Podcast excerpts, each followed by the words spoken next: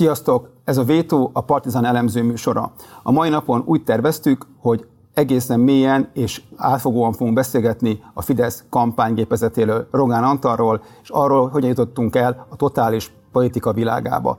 Az élet azonban ezt felülírta, és kénytelenek vagyunk az elmúlt 12 év egyik legsúlyosabb belpolitikai botrányával, a Novák Katalin és Judit lemondásával végződött pedofil botrányal kapcsolatban beszélgetni, konkrétan arról, hogy mi történt az elmúlt két hétben. Miután ebbe befejeztük, megpróbálok mélyebben azért belevásni abba, hogy hogyan működik a Fidesz kampánygépezete, mi a szerepe Rogán Antalnak.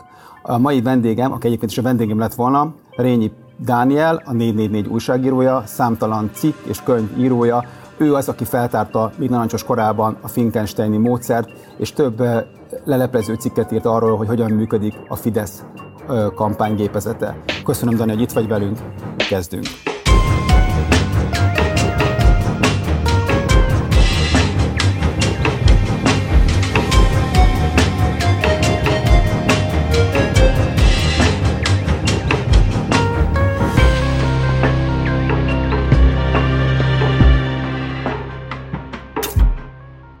Hello, szia Bálint, köszönöm a meghívást. Szia Dani. Hát kevés ilyen dolog történt mostanában, sőt, amennyire visszatok emlékezni, ugye volt egy botrány 12 évvel ezelőtt, amikor is Schmidt Pált az akkor a HVG cikke nyomán lemondásra kényszerített államfő ügye, illetve hát a Borkai ügyet tudom ide fel talán mondani, ekkor le, volt talán két olyan szimbolikus esemény, amiben ennyire meg tudott rengeni a Fidesznek a gépezete. A szájérügyről beszéljünk, mert az is egy, az egy kicsit más talán, mint a másik kettő.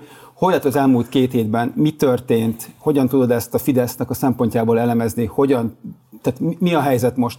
Hát nagyon megrázó történet valóban, hogyha ha ezt kifejezetten a kormány oldal szemszögéből nézzük, akkor a reakciók alapján, vagy az azóta megvalósult kommunikáció alapján ezt lehet rekonstruálni, vagy az elég, elég hülyen tükrözi a dolognak a, a súlyosságát, vagy mélységét az, ahogyan reagált erre a Fidesz és a kampánygépezet.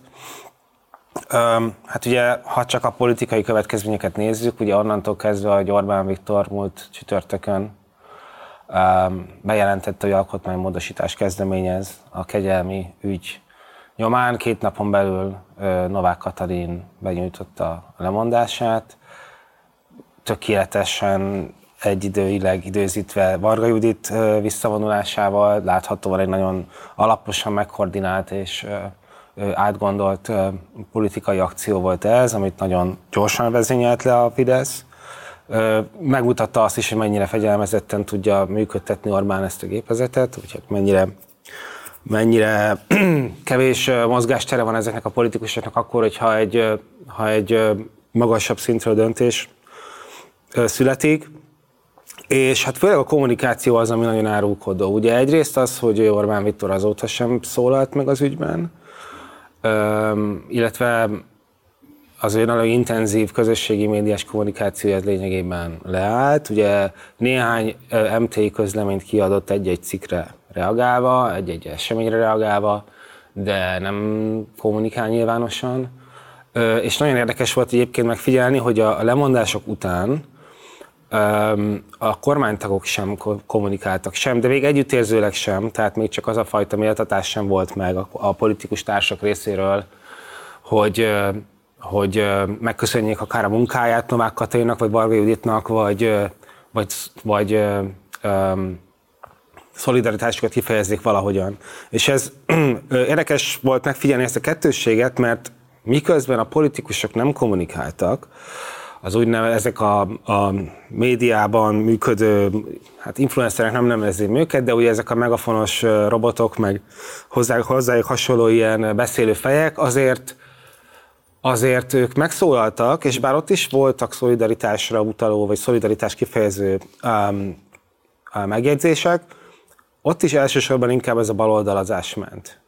Amiből az, tehát az látszik, hogy ezért ez egy olyan ügy, annyira érzékeny témát érint, és annyira szíven találta a Fidesznek a politikai uh, krédóját, ha így lehet ezt így fogalmazni, vagy a kommunikációt mindenképpen, hogy látszik egyfajta tudatos uh, távoltartása a, a, a dolognak, nem véletlenül ilyen gyorsan megszülettek ezek a, ezek a lemondások, megpróbálják izolálni ezt a problémát, megpróbálják karanténban tartani, hogyha lehet ezt így fogalmazni.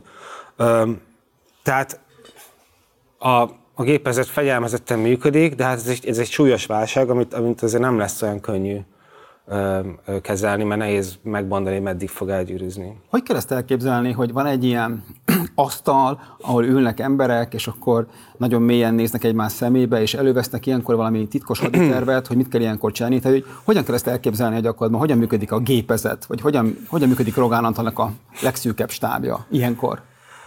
Hát ezt nem tudjuk. Tehát azért nem, nem akarok úgy tenni, mint hogyha erről nagyon pontos tudásom lenne, vagy bárkinek az lenne, nem véletlen azért is működik ilyen jól, mert nagyon szorosan zár. Tehát minden információ, ami kiszivárog, az nagyon, már az is gyakran nagyon meg van szűrve, nagyon uh-huh.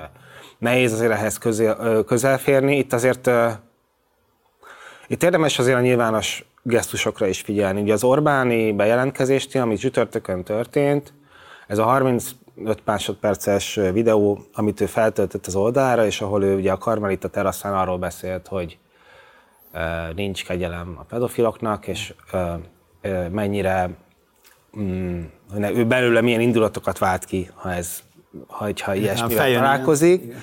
Az egy annyira öm, egyértelmű üzenet volt a köztársasági elnök fel, hogy akkor már éreztük, hogy azért ennek gyors vége lehet. Mert egyszerűen ugye se a nevét nem ejtette ki, se a hivatalára nem utalt, csak azt mondta, hogy a jogkört azonnal felül kell vizsgálni. Tehát nyilvánvalóan tettő történt egy komoly hiba, ennek kell, hogy legyen felelőse, de ezt úgy tette meg, hogy nem hogy közben mondta nem mondta ki, és hát ugye nem is, tehát nem vette védelmébe, hiszen a nevét sem mondta ki, a védelmébe se vette. Elég egyértelmű üzenet volt ez, azt akkor már lehetett érezni. Öm, és azon is látszik ez a fajta távolítás. Tehát szerintem ez volt itt most a fő szempont. Az, hogy a problémát gyorsan felismerték, hogy ez nagyon súlyos, nagyon sok szempontból kockázatos egyébként. Gyorsan felismerték? Szóval, hogy a péntektől csütörtökig azért eltelt hat nap, szerintem ez gyorsnak számít itt? Vagy, vagy tehát mi, mi ennek a módja szerinted, vagy hogyan képzeled el, hogy mit Én azt ilyen? gondolom, hogy most már hát gyorsan ö, mi a szerkesztőségben se tudtuk elég pontosan megítélni, hogy valójában vajon mennyire. Tehát most már persze mindenki nagyon okos, mi is okosak vagyunk, és miközben tudtuk, hogy láttuk, érzékeltük, hogy ez egy olyan pillanatban, olyan emberekkel, és olyan helyszínen, és olyan ö, ö, körülmények között történik ez, a, ez az ügy, ami, ami, ami, és ugye nem, nincs rá magyarázat. Tehát ugye máig ettől is ennyire érzékeny ez, hogy igazából még mindig nem tudjuk, hogy mi történt, és, és ez nem csak ránk, most az, hogy minket persze újságírókat ez foglalkoz, az egy dolog, de hogy azért itt a, a fő kérdés mégiscsak az, hogy a, a, a kormánypárti tábor hogyan dolgozza ezt föl, hogy ők kapnak erre valami észszerű magyarázatot, vagy ők fel tudják ezt dolgozni valamilyen módon. És bocsánat, nem kaptak magyarázatot, ugye? Tehát az történt, hogy általában mindig a Fidesz ilyenkor ilyen gondolatmankókkal operál, megmondja pontosan, hogy mit kell gondolni a szavazóknak, de itt nem ez történt, hanem ugye kijött a cikk nálatok pénteken kora délután, ha jól emlékszem, és onnantól kezdve csütörtökig igazából a Fidesz? Hát ugye, ahogy az előbb utaltam rá, hát senki más sem kommunikál. Tehát ugye a kormány egyáltalán nem kommunikál erről az ügyről. Egyőre az izolálása történik, Ö, azt tudjuk, hogy szombaton évértékelő lesz. Elég evidensnek látszik, hogy ott majd megtörténik ennek az ügynek valamiféle iránymutatása, értelmezése. Öm, öm, nyilván ennek a, ennek a kidolgozása zajlik most, öm, ezt feltételezhetjük. Öm, de visszatérve arra, amit kérdeztél, a, Um, szerintem nem késett el, tehát még amennyire lehetett az Orbán jól, vagy pont hát, időben reagált el az ügyre, és hát utána, ahogy felpörögtek az események, azért az azt mutatta, hogy hogy talán egyébként lehet, hogy az évértékkel is összefügg, de az biztos, hogy nekik ezt gyorsan izolálni kellett, és karanténbe kellett zárni, és ezt végül is politikai oldalon megtették. Ezzel nyilvánvalóan nem oldották meg a történetet, ez egy nagyon megrázó és súlyos ügy, de az első lépések azokat megtették Ugye arról lehet hallani, és te is írtál sokszor arról, hogy ilyenkor megállás nélkül különböző cégekkel, századvéggel, a Kód Kft-vel, nézőponttal elkezdik szondázni a közvéleményt, hogy akkor a közvélemény mit gondol. Nem az lehetett, hogy itt várták, hogy megjöjjenek a, az első vagy másodlagos eredmények, és azért telt el ez a pár nap. Szóval hogy ilyenkor, ilyenkor hogy, hogy kell elképzelni, hogy, hogy, hogyha bele akarnánk helyezkedni az ő helyzetükbe, akkor ez valamilyen titkos szobában ülnek a karmalitába, és ott pár emberrel lényegében vannak ilyen tervek, amiket ilyenkor végigmennek. Ugye a Schmidt Pál ugye azért volt más, és ezért, ezért utaltam, hogy teljesen más világban éltünk, 12 évvel ezelőtt volt még volt sokkal nagyobb szabad nyilvánosság, talán még az ellenzék is talán nagyobb, nagyobb volt, meg ugye ez egy olyan ügy volt, ami ami nem ennyire a mélyen a Fidesznek, a, ami mondtad, a krédójába hatoló, hanem inkább egy, egy hazugságon kapták ugye a, a köztársasági elnököt. De mondjuk a szájerügynél ott is azért azt már sokkal gyorsabban tudták ezt az egész, ahogy mondtad, így, így lezárni, vagy így kordánban tartani. Hogy ilyenkor az történik, hogy, hogy, ők, hogy Rogán Antal kiadja, akkor, na, akkor gyerünk, mérjétek meg, hogy akkor hogyan gondolkodnak az emberek, és annak alapján hozzák meg a döntéseket ilyenkor. Szóval hogy kell ezt tényleg a gyakorlatban elkezdeni? Vagy, bocsánat, te hogy képzeled el a gyakorlatban? Alapvetően ugye a működésnek ez része, a mindennapi működésnek, és nem csak a válság kommunikációnak része ez a kormánypártoknál. Tehát az, hogy folyamatosan mérik a társadalmi ö, ö, attitűdöket, a, a vélemények változását, azt, hogy mire rezonálnak a választópolgárok, mi az, ami foglalkoztatja őket, melyik ügy az, amelyik a legkönnyebben eljut hozzájuk. Ezt ők folyamatosan mérik, és nyilván ebben az esetben is azonnal elkezdték mérni. Ez ugye meg is jelent, azt mondja, hogy a Nézőpont Intézet a döntés, a lemondás után rögtön ki is hozott egy ilyen... Hogy milyen jól tette. Igen, hogy egyetértettek vele a választópolgárok. Ezt én csak megérzésre tudok hagyatkozni, hagyatkozni, mert nincsen erről konkrét információm, de én azt gondolom, hogy ebben az esetben nem ez történhetett. Itt én azt érzem, a, a mozgásokból és a miniszterelnöknek a bejelentéséből, hogy ez egy ilyen ösztönös dolog volt. Tehát itt annyira sok kockázati forrás sorakozik egymás mellett, ami az ő személyes hatalmát is érintheti, hogy neki ezt szerintem nagyon gyorsan, rövidre kellett zárnia, felelősséget kellett találnia, hogy, hogy ez ne eszkalálódjon, és ne legyenek, mert ne sokasodjanak a kérdések. Mondják emberek, hogy ők ezt ők hibáztak, tehát ne legyen a, a, a dolog ne gyűrűzzön tovább, kellett jobban annál, mint amennyire, amennyire szükségszerű. Uh-huh. És szerintem ilyenkor mi történik, hogy, hogy ugye most azt látjuk, hogy az az új irány, Ugye volt az e-, első irány, hogy nem lehet kommentál, kommentálni, mit mond a Novák Katalin, mert ő a közösségi elnök, amit ő mond, az szent, és amúgy kegyelmi ügyek. Ugye ezt, ezt mondta Gulyás Gergely is, és ezt mondta hogy a Kocsis Máté, és az első pár napban, ugye kb. ennyit reagált rá. A mostani akció inkább arról szól, hogy, hogy azt találták meg, és hogy mondtad, ez teljesen így van, nem a politikusok, hanem hogy ez a kiszervezett, a Tessa vagy szerint robotokként, vagy droidokként működő megafon, hogy a jobb oldalon van a hibáknak konzekvenciája, a baloldaliaknak nem. Tehát most ugye ez a, most ez a narratíva indult be, Igen. és gondolom akkor a, a, a mély réteg pedig ugye elkezdődik az, hogy valami fajta terelése, hogy akkor legyen valamilyen, valami máshol legyen szó. Ugye ez a klasszikus módja a Fidesz kommunikációnak, nem, hogy akkor egyrészt magyarázzuk meg a mégnek, hogy mi történt, zárjuk el, és kezdjünk valamit bedobni, a, a, a, hogy akkor lehessen valami másról beszélni. Így van. Ez biztos, hogy zajlik ez a munka, tehát keresnek témákat, ügyeket, csinálnak ügyeket, kutatnak történeteket, amik, amikkel ö, tudják csillapítani ennek az ügynek a súlyás, súlyát. Hát láttuk, hogy azért az első napokban ez, ez nem ment olyan könnyen. Most ugye találták ezt az Arató Andrásnak ezt a ö, nyilatkozatát, vagy cikkét, ami hát valóban nem, nem volt ízléses. Nem volt ízléses. Ö, és hát nyilván azért nagyobb történetek lesznek valószínűleg. Én úgy azt valószínűsítem, de ez két külön dolog szerintem. Tehát az egyik az, hogy um, a nyilvánosságban kellene találni egy új ügyeket, a, a másik pedig, hogy valahogyan azért ezt a történetet meg kell keretezni mégiscsak. Nem szeretem ezt az elemzői kifejezést, de itt azért tényleg arról van szó, hogy nekik ki kell találni azt, hogy um, meg kell itt egyéni felelősségek, hibák történtek, és nagyon nem könnyű ez egyébként ebben az esetben, pont az ügynek a lényege miatt. Tehát az, hogy ez egy olyan kérdés, nem csak arról van szó, hogy, hogy, a, hogy, ez, érz, hogy ez egy olyan téma, amit a kormánypártok az ászlajukra tűztek, hanem ez egy tényleg egy, egy közmegvetés tárgya a gyermekekkel szembeni bűncselekmények, és nagyon nehéz egy ilyen ügyben bármit magyarázni. Tehát ugye nem tudsz jól kijönni abból, hogyha ha egy ilyen történetet megpróbálsz értelmezni, megpróbálsz megmagyarázni, mert igazából azzal is öm, csak összekened magad hát még jobban. Szóval ez egy nagyon érzékeny helyzet szerintem, úgyhogy nem, nem vagyok meglepve, hogy kicsit lebénult a, a rendszer, de hát iszonyatos tapasztalata és, és erőforrásai vannak, úgyhogy valahogy meg fogják oldani. Erről még fogunk beszélni a tapasztalatról, csak még egy utolsó, utolsó két kérdés.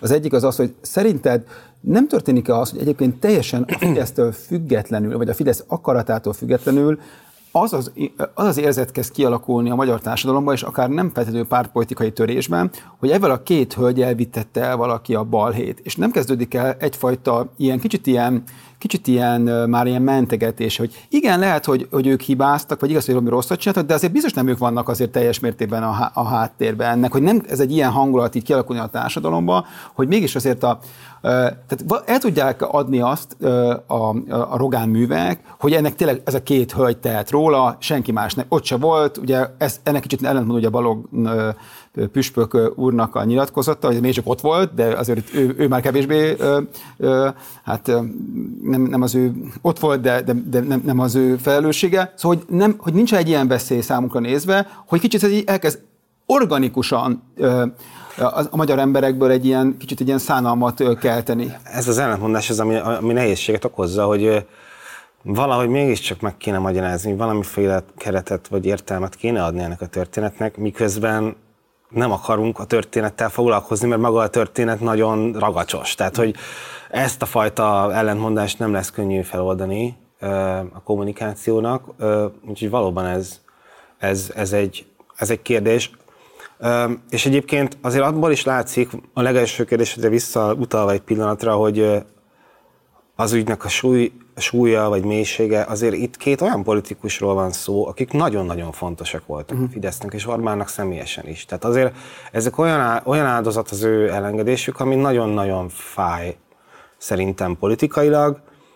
Nagyon sok energiát tett beléjük a Fidesz, ugye éveken át építették, és a, különösen a nemzetközi kapcsolatrendszerben mind a kettejük. Hát ugye Varga Judit EP lista vezető lett volna, most ugye, hát ugye úgy lett miniszter, hogy ő Brüsszelben, akkor már viszonylag magas bolcon volt, Igen. és úgy jött vissza a miniszt, igazságügyi miniszternek, most ment volna vissza, nyilván nagyon számított rá az Orbán, hogy azért az EP-ben ő, ő, ő. Amazonként védi a magyar Igen, hát Novák Katalinról már nem is beszélek. Hát Novák Katalin, akit ugye tegnap még Jordan Peterson is elgyászolta a Twitteren a karrierjét, hát ő, ő szintén rettenetesen fontos volt neki, annál is inkább, mert hogy főleg az ilyen atlantista ö, kritikákkal szemben azért Novák, Novák, igen, nem, ezt ugye nem tudom őszintén szóval, hogy, hogy ez mennyire volt neki saját koncepció, hogy mennyire egyeztetett. Igen, valószínű, hogy utóbbi, de nem tudhatjuk biztosan. Ö, tehát ezek nagyon fájdalmas, ez nagyon fájdalmas veszteség mm. Fidesznek. Tehát ezért, ezért mondom, hogy ezért gondolom, hogy ez azért, azért, azért jelzi az ügynek a, a mélységét. Egy utolsó kérdés az aktualitásban, ugye vasárnap este ebben a stúdióban, vagy ennek a másik részében itt volt Magyar Péter, aki az egyik lemondott, az igazságügyminiszternek, vagy volt az ex-férje, aki egy ilyen, hát most nem akarom majd a történészek, vagy egy kicsit később elemezzük, hogy milyen módon, de egy másfél-két órában előadott egy, egy nagy beszédet arról, hogy hogyan néz ki a Fidesz rendszer, és hogy ő ebből hogyan hát csekkol ki, és milyen kritikával él. És ugye az egyik fő állítása, ugye egy, eléggé, egyébként utólagosan is mondva, eléggé patika mérlegen mért főállítása, de ebben nagyon sokat rakott ebbe a mérlegbe, hogy Rogán Antal egyfajta riseliője a magyar közéletnek, egy ilyen rossz szelleme a karmalitának, és, hogyha, és ő, ő kontrollál mindent, ő az, aki, aki minden szállat mozgat, és hát szegény Orbán Viktor tudná, hogy a Rogán Antal hogyan, miket képes csinálni, akkor biztos nem engedné neki. Szóval kicsit beszéljünk erről, hogy és akkor ebből így, hogy, hogy hogyan van ez, hogy létezik-e Rogán Antal Orbán Viktor nélkül, vagy hogy, hogy Orbán Viktor nem tudja pontosan, hogy Rogán Antal mit művel, lehet-e ezt egymástól szétszálazni, igaz-e az a magyar Péteri állítás, hogy, hogy, ő, a, hogy ő a rossz szellem, vagy inkább az, hogy ő egy nagyon fontos ember, aki nem rossz szellem, hanem a teljes feltalmazással működik. Ez a kérdés igazából nem állítom, csak hogy te erről mit gondolsz?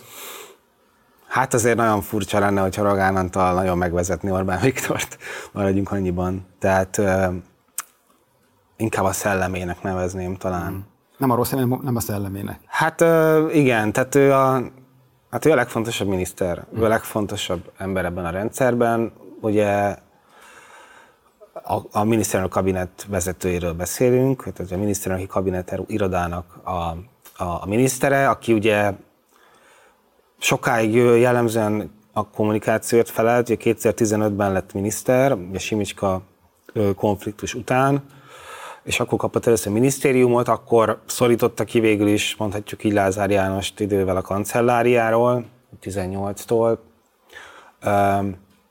És ez a kabinetiroda érdekes módon egyébként azzal párhuzamosan, ahogy a kommunikáció egyre egyre fontosabb lett a Fidesz rend, mindig fontos volt, de 15 hmm. óta ez az egész kormányzásnak a, az, a, a sarokköve. Tehát, hogy egyszerűen a kommunikációs igények, a kommunikációs stratégia gyakran felülírja a politikai stratégiát is, sőt.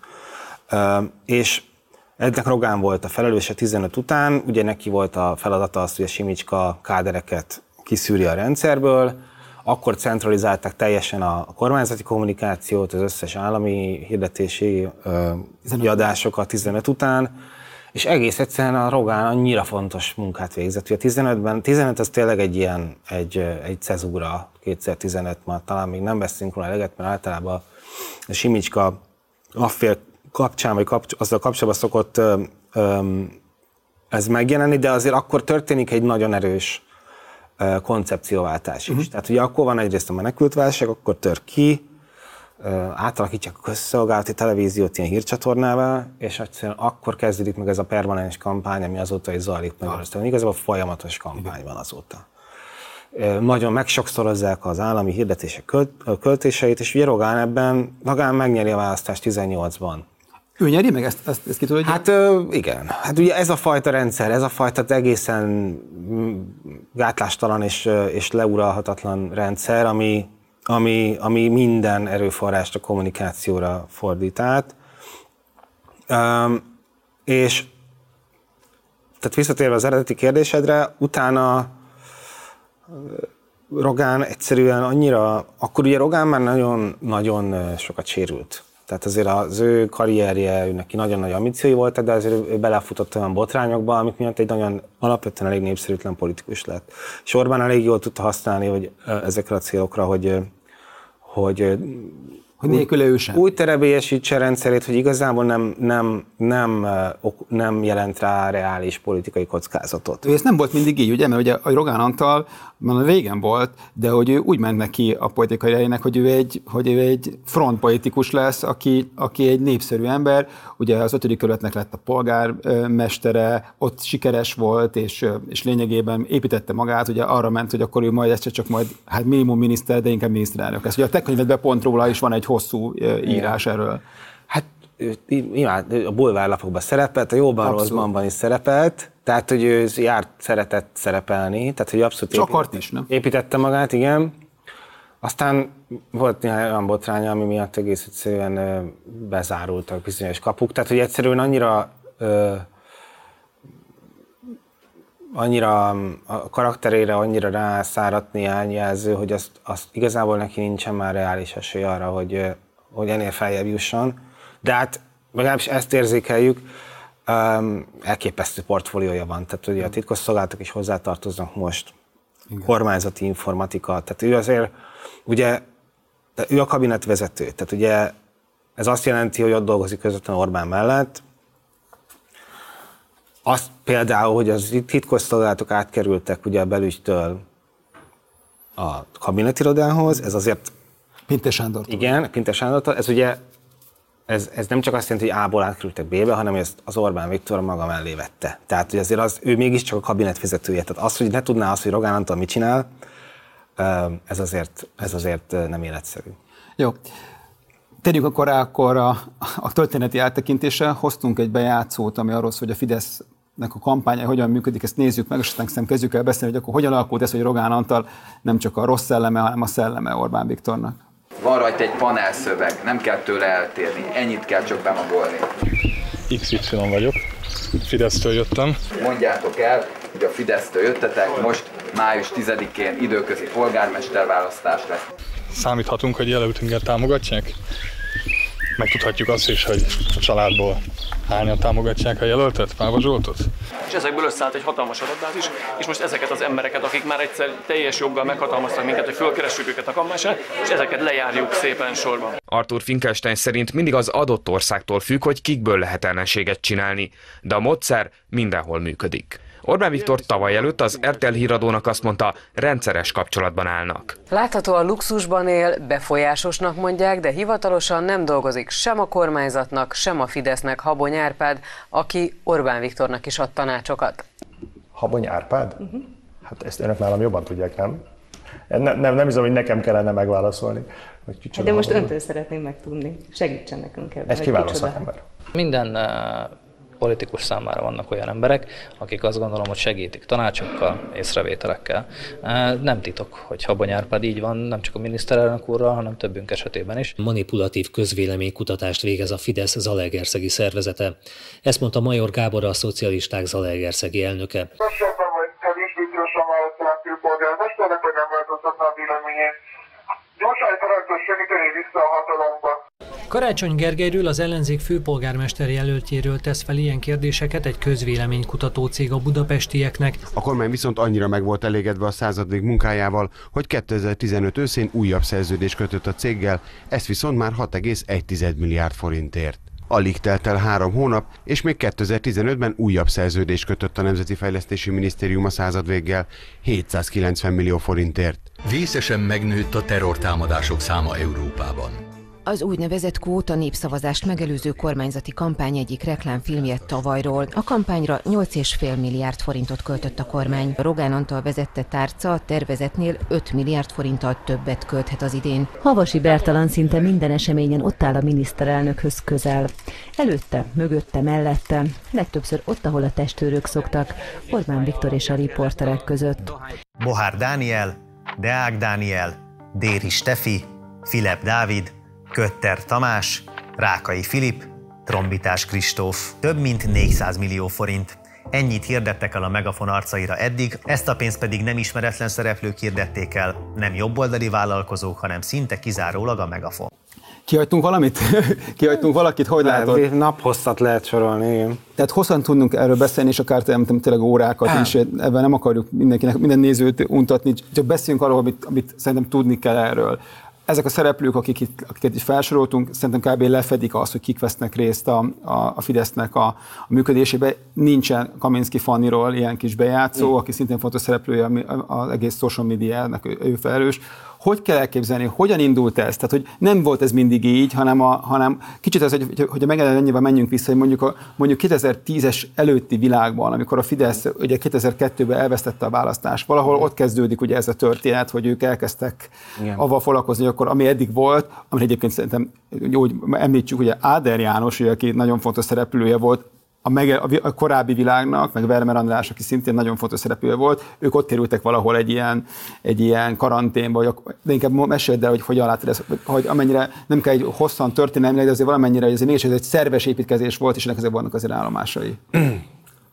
Igen, én azért, azért írtam erre hosszan a könyvemben is, meg azért találom ezt annyira érdekesnek a Fidesznek a, a kampánytechnikáinak a fejlődését, meg egyáltalán a, a, a kommunikáció jelentőségének a felismerését, mert valahogy a Fidesz fejlődés története az úgy, úgy egybeolvad a magyar, újkori magyar demokráciának a fejlődés történetével, tehát hogy valahogy a felismerése annak, hogy milyen eszközök működnek, és hogy, ezt, hogy hogyan lehet ezt a, a hatalom érdekébe állítani, ezek úgy, úgy nagyon szépen pontról pontra lekövethetőek a, a Fidesz egyes fontosabb történeti állomásainál.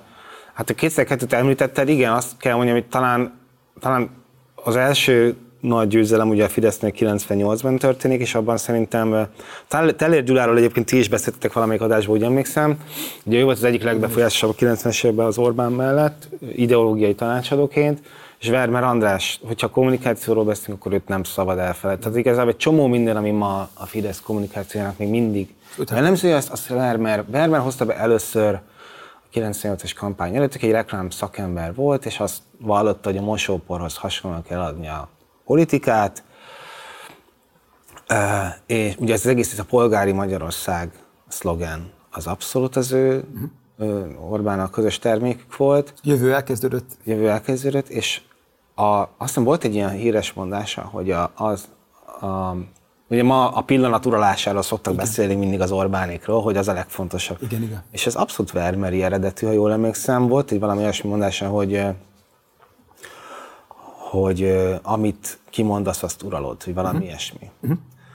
És ez tökre erről szólt. Napirend, tematika, mi uraljuk, mi mondjuk, meg miről van szó. Tehát ez a, ez a, ez a 98-as győzelem, ez egy fontos. Aztán összevesztek, tehát az ő kétszer kettő után Vermel kikapott, de ez egy nagyon fontos hozadék volt. A másik, ami szerintem fontos, még a 90-es évek végére, 2000-es évek elejéről, az, amiről kevesebbet beszélünk, Berlusconi, uh-huh és az olaszok, Forza, Forza Itália, hajrá Magyarország, ez az egész mozgalmi dolog, aztán ugye a polgári körökben is kiteljesedik. A nagy gyűlések. Tökre nem volt ennek akkora kultúrája azért a 90-es évek Magyarországán, amit, amit aztán kétszer kettő után az Orbánék meghonosítottak, hogy nagy gyűlések, ma a békemeletek, szóval ez zászlók, együtt vonulás, vagyunk. vonulás, együtt vagyunk, ez a nagyon, ez nem volt. Tehát ezek, és az Orbán szerintem a mai napig az az egyik legnagyobb politikai skillje, hogy ezeket integrálja ezeket a különböző tapasztalatokat. Tehát hogy nem másol, hanem innen-onnan összeépít, összeszedi azt, amit tud használni. És ez valóban 2002 az ilyen szempontból kulcs volt, hiszen 2002-ben vereséget szenvedett a Fidesz, és ez ugye két dolgot jelentett, egyrészt a stratégiát is újra kellett gondolni, meg az embereket. Uh-huh. Tehát egy csomó ember, például Rogánt említette többször, ugye Rogán igazából akkor már, már volt, ha nem tévedek, 98-től képviselő volt, de azért 2002-től futott föl. Tehát az Orbánnak 2002 után kellettek új emberek, akikre támaszkodhat, hiszen a Tádei környékén azért egyre fogyott a... Tehát ezért mégiscsak egy bukott miniszterelnök volt, tehát neki Áder veszélyes volt Orbán Viktor. Hát, nem, általában, általában azt felismerte, hogy a saját hatalmát úgy tudja túl átmenteni, hogyha új emberekre támaszkodik, például Ugye azt talán ez is szerepel a, a, a, könyvben a Navracsics, ahogy a Navracsicsot a saját oldalára állítja, akit ilyen Ráder hozott be a rendszerbe. De ilyen uh, Szijjártó Péter is. Igen, Szijjártó, Kubatov és sokan. És akkor um, így ez fontos volt, hogy aztán stabilizálja a hatalmát ellenzékben is, a párton belül. Uh-huh. Um, um, hát kommunikációs oldalról pedig, hát nyilván ellenzékben az ugye nem volt egy sikertörténet, mert ugye uh-huh. Habony Árpád, akit mondtál, ő akkor állítólag már ugye ott volt a 2000-es évek elején is. Ő volt, ugye a Minszki Funding keresztül jött ah, Azt most nem mondom meg neked biztosan, de ugye, ami nagyon érdekes, 2006-ban ugye újra elbuktak. Uh-huh. És én úgy emlékszem, hogy a 2006-os kampány azt már Rogán vezette. De a kommunikációs részét. Igen, ugye? a kommunikációs részét, és elbukták, és ugye ott az volt a nagy szerencséjük igazából, hogy ugye jött az összödi beszéd amit már úgy időzítettek, hogy az úgy, úgy esett, hogy, hogy az önkormányzati választások előtt volt, és akkor azt, azt, azt nagyon megnyert a Fidesz, és akkor ott ugye ki tudtak ö, ö, hát fizetni embereket, tehát ott azért lehetett, ott volt egy önkormányzati hátszele a Fidesznek abban az ellenzéki négy évben tízig, Aha. ami nagyon fontos volt, ugye Rogának különösen, aki ugye belvárosi polgármester lett. És megteremtett az anyagi feltételeit, ugye? Igen. Erre, erre, ezt a könyved, és erre utazunk. Igen, és akkor még csak annyit, hogy ami szerintem még 2002 és 2010 között fontos volt, ha a kampányokról vagy a médiáról beszélünk, az, hogy azért a Fidesz visszaforgatta, ugye ez egy ilyen toposz, de szerintem ez egy igaz toposz, hogy a Fidesz, a, amit felhalmozott tőkét kormányon, azt nem vitték haza, vagy nem mind, hanem visszaforgatták, fenntartották a médiájukat, szerveztek ugye közösségeket, polgári kör, a magyar nemzet, a hírtévét is ugye lényegében. Ellenzékből indítva. Ellenzékből. Tehát hogy azért ezt a pénzt ők tudták, hogy ez kell ahhoz, hogy a politikai hatalma. Ez Simicska, ugye ez a Simicska világnak, a, ugye ő ennek hát a... igen, Simicska Orbán. Igen. Uh-huh. és ez egy nagyon fontos különbség volt a szocikkal szemben. Tehát, hogy ez a fajta távlatosabb gondolkodás, közösség. Az, hogy a pénz az jó, ha van, de a pénznek az igazi értékét a politikában az, hogy egy hatalomra tudod váltani. Aha. Ez, ez a felismerés, illetve ennek a, a ez a fajta befektet, politikai befektetői szemlélet azért nagyon fontos volt 2010 előtt. És ugye 2006-ban, amikor megnyerték a választásokat, az őszieket, akkor valahogy egybe, elkezdték egymásba szervezni ugye a városokat, itt voltak mindenféle központi akaratok, amik megjelentek, ugye a század végig, és ugye itt kezdett igazán sok, sok támogatást kapni, még elkezdett ez az egész Igen ilyen kommunikációs rendszer is kiépülni, megtámogatva ugye az már, meg, már létező hírtévével, meg hát ilyen, heti válaszsal. A század meg... volt a nézőpont, és azt hiszem akkor indult, hm? a Navracsicsé volt, igen. ugye emlékszem akkor. Hát ő bábáskodott. Ő, igen, és hát kellett egyfajta hátországot építeni. Amit meg hát ezt, igen, meg is épített. Az is pénz. Tehát minden pénz, és ez nagyon fontos volt, hogy azt ők, ők ezt visszaforgatták. Tehát, hogy, és aztán az önkormányzatokkal ezt meg tudták támogatni 2006-tól, hm. 2000 őszétől. És akkor Rogán Antal már itt már, már polgármesterként is, de a, a kommunikációi felelt, vagy akkor ez hogyan volt akkor az akkori világ, hogyan emlékszel erre, hogy akkor már ennyire formás volt a pozíciója, vagy még informálisan uralta ezt a terepet? 2006 hát és 2010 között ugye um, születik egy nagyon fontos kapcsolat, ez ugye az Arthur Finkelstein, aki uh-huh. a bejátszásban is szerepel, um, aki hoz egy új stratégiát, egy új szemléletmódot a Fidesz környezetébe, amit Rogánék interpretálnak a magyar viszonyok közé. Mit hozott Arthur Finkelstein? Hát ugye ő egy amerikai tanácsadó volt, néhány éve meghalt. Republikánus tanácsadó. Igen, ugye már a 70-es években volt, lett igazán ismert, ugye Nixon mellett dolgozott két kampányban is. Nagyon, nagyon, nagyon ismerős dolgokkal operált a kampányai során, például állandó liberálisokat szítta. Mm.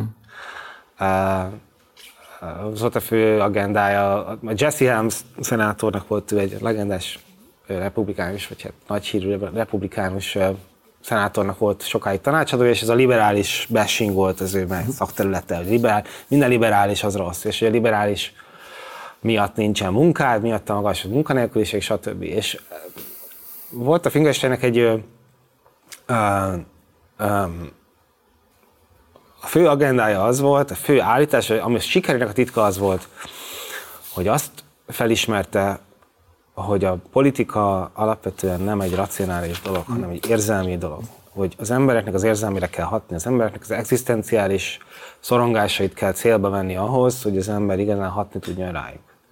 Meg kell őket védeni a saját félelmeik tárgyától. Uh, például a munkanélküliség. Tehát az, hogy, hogy veszélyeket kell elsorakoztatni és azokra a válaszokat adni.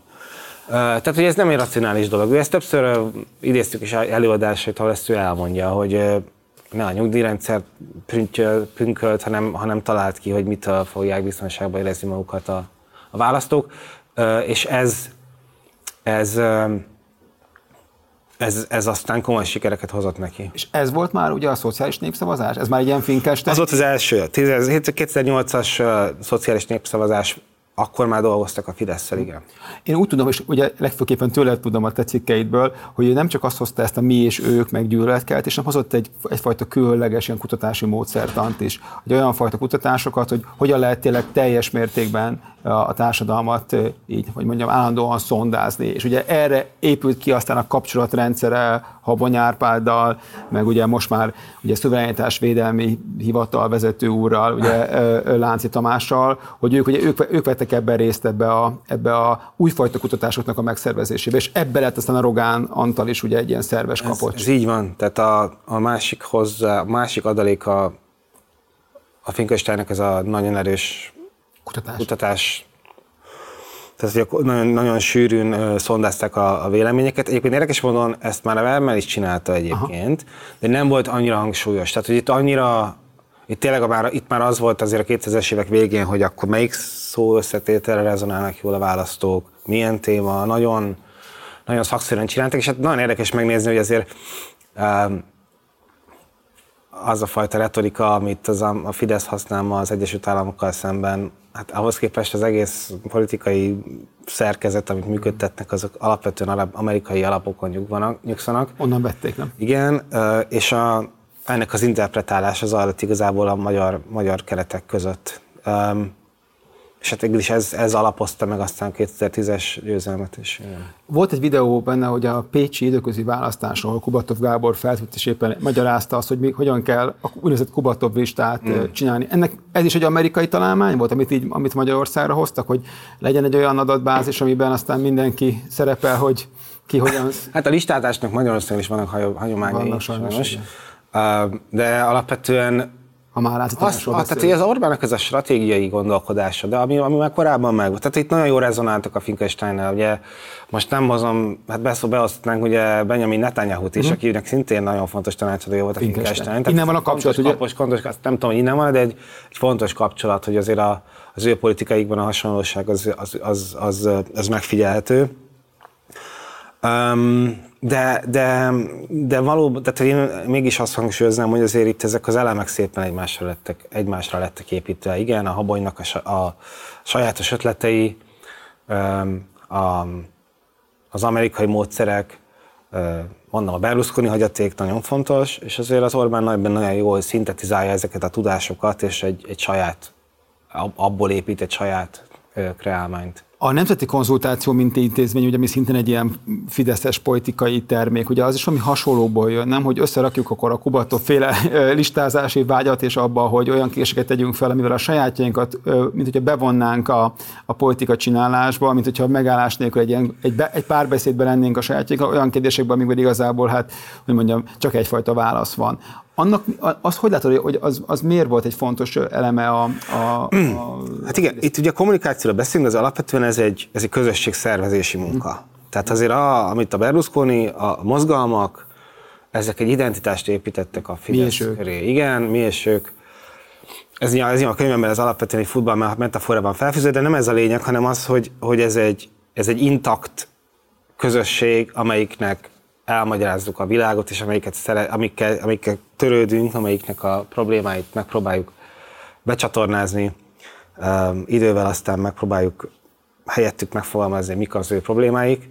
Um, ez, ez egyszerűen a, a, ez a politikai munka igazából, amit uh-huh. Orbán elvégzett. 2010 előtt most már beszélsz? Igen, abszolút. Uh-huh. Tehát um, a nemzeti konzultáció pedig egy nagyon, egy, egy eleme ennek. Tehát ugye itt ezt nyilván van adat, adatbázis, az, az egyik oldal, a másik, hogy ezt a fajta közösséget, amit létrehoznak ezzel a, Ki a kommunikációs.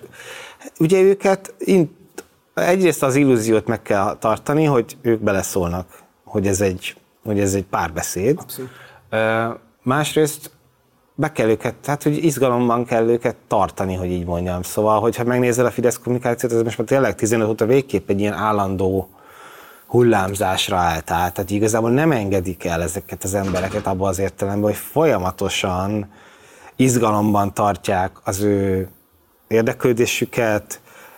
Ez az izgalom, ez persze most már azért hosszú ideje általában nagyon negatív érzésekre szól. Tehát, hogy igen, indulatokra, dűre, mert azzal, azzal legkönnyebb mobilizálni őket. De az Orbán egyébként ezzel azért szokott játszani is, tehát hogy víz bele humort, um, um, mondjuk a beszédeit megfigyeljük, azok is azért persze nagyon, hát most, most így más helyzetben vagyunk, de azért alapvetően eddig a dinamikának az is része volt, hogy, hogy, hogy legyenek néha ilyen, ilyen kikönnyítései ezeknek a szorongásoknak. De hát ezek a szereplők, ugye az új politikusok, akik ugye eljátszák, hogy nekik autonómiájuk van, akiket lehet rajongani, akiket lehet kedvelni, ezért is fáj ez a botrány most, mert most kettő ilyen kiesett. Mm. Van egy fejlődés története ennek a rendszernek, mindig mozgásban van. Beszéltél 15-ről, amikor egy váltás van. Ugye addig is lehetett tudni, hogy, hogy hát Orbán Viktor nem hisz a szabad sajtóban, hanem abban a sajtóban hisz, ami az övé, és úgy tudja saját maga kontrollálni. Akkor voltak ilyen akkoriban voltak ilyen plegykák, hogy Rogán Antal különböző helyeken elégzetásokat tart a, hozzá közel álló újságoknak a vezetőihez, és megmondja, hogy akkor merre van az arra. Igen. Itt történt talán egy, utána egy változás, hogy ugye lényegében, ha, ha most ha kitekintünk, akkor most úgy, úgy áll a magyar média, hogy, hogy mind az Origo, mind az Index, mind a TV2, a számtalan kesmalap és a, és a közszolgálat, most itt mutatom a idézőjelket, média, Igen. Egy személynek a kontrollja alatt van. Hogyan jutott jutottunk el idáig. Szóval hogy látod ezt, hogy ez egy, hogy ez egy miből adódik ez a fajta tulajdonvágy, ami, ami, ami, ami egyszerűen megfolyt mindenfajta, nem tudom, még negyedkritikus hangot is, és ez a, ez a, ez a fajta centralizáció, amiben vannak, ami hát, hát ez szinte példátlan egyébként, a nyugati világban teljesen példátlan, a keletiben is ugye ez csak, hogy mondjam, uranik egy nagyot, hogy az ember odaérne, milyen országokban hasonló rendszer van, hogy, ez, hogy ez, ez, ez, ez, ez, miből jön? Szóval ez minek, mi, mi, tehát mi a mozgatórugó, és, és, és hogy hogyan működik ez? Hát a hatalom. Aha. A hatalom az, ami, ami ezt indokolja. Tehát, hogy a felismerés annak, hogy ez működik. Uh-huh. Most visszaolvastam a Herceg Márkal közös cikkünket még 2002 tavaszáron, ami hát ami hát arra szól, hogy miért legyőzhetetlen ez a gépezet, uh-huh. és abban abba, abba szerepel egy, egy kutatás, amit a Medián készített emlékeim szerint a Political Capital megbízásából, a, a Soros ö, szállítatja Európában menekülteket uh-huh. tézis kam, mögötti kampányról szól, és az derül ki belőle, hogy ez annyira brutál volt ez a kampány, 10 milliárdok mentek el rá, másfél-két év alatt.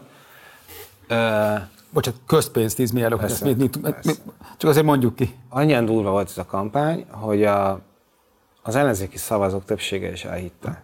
Tehát egy, majdnem 40 százalék volt, aki, aki az ellenzéki pártokra szavazott, de elhitte, hogy ez így van. Többen voltak, mint akik nem hitték Felülírták a... Igen, és ugye van ez a toposz, hogy a, a, propaganda az csak a, tehát ugye ez az alacsony státuszúakra hat. Nem igaz. Ez egyáltalán nem igaz. Ez egy, ez egy, ez egy mennyiségi kérdés. Egy, egy, ez, egy, ez, egy, ez egy technikai kérdés. Az emberek manipulálhatóak. Azok vagyunk, és ez nem, ez, ez ez a modern média viszonyok között ezt, ezt felismerték. Tudják, hogy ez így van. Nyilván nem, ez, ez nem úgy nyer meg választásokat önmagában, de aki ezt ilyen módszeresen és ilyen irgalmatlan erőforrással képes működtetni, és ilyen tudás van mögötte, hiszen azért ezt ne felejtsük el, ugye most a Rogánról beszéltünk annyit, tehát 2006 óta kampányokat csinál ez az ember. Mm. 18 éve. Mm. Azért az, azóta nem tudom, tehát végigcsinált nem tudom, 30 kampányt szerintem. Most nem tudom, most hasamra ütöttem. Mert olyan tapasztalat, olyan erőforrás, olyan technológia és olyan tudás, ami, és, és hát gátlásaik nem olyan vannak, tehát hogy ebben a nincs olyan nagyon meglepő, nem olyan nagyon meglepő, hogy ez, hogy ebbe, ebbe teszik az erőforrás, és hogy ez működik. Picit a magyar Péterre reflektálva, ami szerintem még egy, egy, egy nagyon félreértelmezése a magyar valóságnak, hogy Rogán Antal az a rossz szellem, vagy a Richelieu, hanem Rogán Antal az Orbán rendszernek az egyik fő embere, hanem a legfőbb embere Orbán Viktor mellett. Igen. De hogy ugye az is az ő személyes története, pont amit mondtál, hogy ő másfajta frontpolitikusként képzelte az életét, aztán ugye sok kampány, egyébként szerintem valószínűleg a Fideszen belüli leszámolások áldozata is lett ő, és most már ugye százszerzelékosan Orbán Viktornak van ugye ő is kiszolgáltatva, és ő úgy van benne ebbe az egész rendszerbe, még mint jó páran, hogy, ebből az, hogy azért ő all van. Tehát tudja pontosan, hogyha ő valaha megbukik, ha valaha ez a rendszer leváltódik, akkor azért nagy valószínűséggel ő azért minimum bírósági ügyekbe ö, ö, tekinthet bele. Tehát ő százszerzelékosan abban van, hogy a Fidesz minden áron. Ugye kicsit hasonlóan, mint a Kubatov Gábor, csak ugye ő azt hiszem talán másfajta ilyen lelki ö, adottságokkal rendelkezik ebben, tehát ő már nulladik perc kezdve így volt benne, Rogán pedig már belekényszerült. Szóval van egy ilyen mag, aki nem csak anyagilag érdekelt a Fidesznek a sikerébe, hanem hát, hogy mondjam, tehát büntetőjogi értelemben is, és, és hogy ez, ezt nem szabad lebecsülni, hogy ezért ő mindent és bármit megtesz. Szóval mondtad, hogy, hogy nincsenek gátlásaik, amikor ezeket használják, ennek azért nagy része ezért ebből adódik, hogy egyrészt van persze ez a hatékonyságfét is, van az, hogy a hatalomfét is, meg az, hogy igazából nincs hova hátrálni. És ezt nagyon nehéz azért, hogy mondjam, megérteni és ebbe, ebbe belehelyezkedni, hogy ők így vannak ebben benne. Lehet, hogy van egy csomó kiszolgáló személyzet körülötte, akiket mondta, hogy a tudást megveszik és a többi, de ők azért, hogy mondjam, mélyebb elhivatottsággal vannak ebbe a, ebbe a kommunikációs ügybe. De hogy még de hogy valamit kérdeztek is, hogy ebben, hogy, hogy ugye van egy fordulópont, és ezt szintén te is írtad, hogy a 19-es kampányban, ugye amikor az önkormányzati kampányban valamifajta relatív sikert ér az ellenzék, és sokan azt mondják, hogy azért történt ez, mert akkor egy jobb eszközökkel, vagy felkészültebben álltak hozzá a social médiához, és hogy ez, egy, hogy ez, ez is egy ilyen Facebookon lévő kampányként az ellenzék jobban tudta, hát mondjam, az, a, a rendelkezés álló erőforrásait felhasználni, és erre ugye egy új rész épült ki a Fideszen belül, ugye ez az egész social médiát elfogadó, most nevezzük egyszerűsített módon megafon világ. Arról mit gondolsz, hogy ez ilyenkor mi történik, hogy Rogán Antal ül és elemzi valakikkel, hogy akkor mit, mi, mi lett a kampánynak a hibája, és akkor azt mondja, oké, okay, akkor nekem szükségem van, nem tudom, x száz milliárd forintra, és akkor meg fogom építeni, és akkor megkeresi azt az embert, aki ezt meg tudja csinálni, kiadja, és megépíti. Szóval, szóval csak hogy közelhoz, hogy hogyan, hogyan működhetnek ilyenkor ezek, ezek a döntések, vagy, vagy, vagy mi történik ilyenkor? Mm. Hú, um, hát én nem, biztos tudásunk nincsen. Arról sincs biztos tudásom, hogy amit az kérdés elején hoztál fel, hogy milyen bírósági kockázatai vannak az ő munkáiknak nem tudok, nem tudom. Jó, nyilván azt lehet érzékelni, ahogy az Orbánon a, a legközvetlenebb köre is nyilván az all az jó kifejezés. Tehát hogy nekik nem, nem opció a vereség. Nincs. Tehát, hogy nincs olyan forgatókönyv, tehát, hogy nem, ez nem egy, ez nem egy lehetséges kimenet. Nincs vesztés. Nincs, nincs, ez nem ilyen, nem, ez nincs belekalkulálva. Tehát, hogy igen, mindenki dupla vagy semmit játszik. Hm. Um, nem tudom, tehát amikor ezt a Facebookos átállást kérdezed, ugye ez egy tök meghatározó váltás, nem csak a Fideszben, ugye egyáltalán a globális politikában, hm. hogy a Facebook, a közösségi média hogyan alakítja át a politikai kommunikációt. Mert nagyon átalakítja, például feleslegesé teszi a szócsöveket nagyon nagy részben. Uh-huh hiszen közvetlen kapcsolatot tesz lehetővé a politikus és a követői között. Uh-huh. Tehát nem kell Orbán Viktornak interjúkat adnia. Elég ninjázni a Hát már megcsinálja a saját stábjával, és kirakja a Facebookra. Uh-huh. Uh, már közleményeket se ad ki nagyon, uh-huh. nem muszáj, hanem megoldja direktben. Um, ez a hivatalos kommunikációt is uh, helyettesít, ez a Covid alatt lett elég látványos. Hogy már, Facebook már rendelet. A, igen, tehát a Facebookról, tehát hogy az volt igazából, hogy a Facebookon a miniszterelnök kirakott valamit, és onnan vette át a kormányzati ez így van. kommunikáció. Igen. Um, az egyrészt um, ez, ez egy globális jelenség, amit, amit, amit, amit nyilván az, az is, tehát az egész megafon rendszer, hogyha szóba hoztad, igazából ez ugye egy szükség, ez egy szükség kitermelte jelenség, hiszen nem lehet állandóan kampánya választási törvény szerint, nem lehet kampánya, a politikusok nem kampányoltak egész évben, tehát kell valaki, aki ezeket az üzeneteket eljutatja a választókhoz, és ezek a, ezek, ezek a megafonos figurák, akik ezt, akik ezt a munkát elvégzik.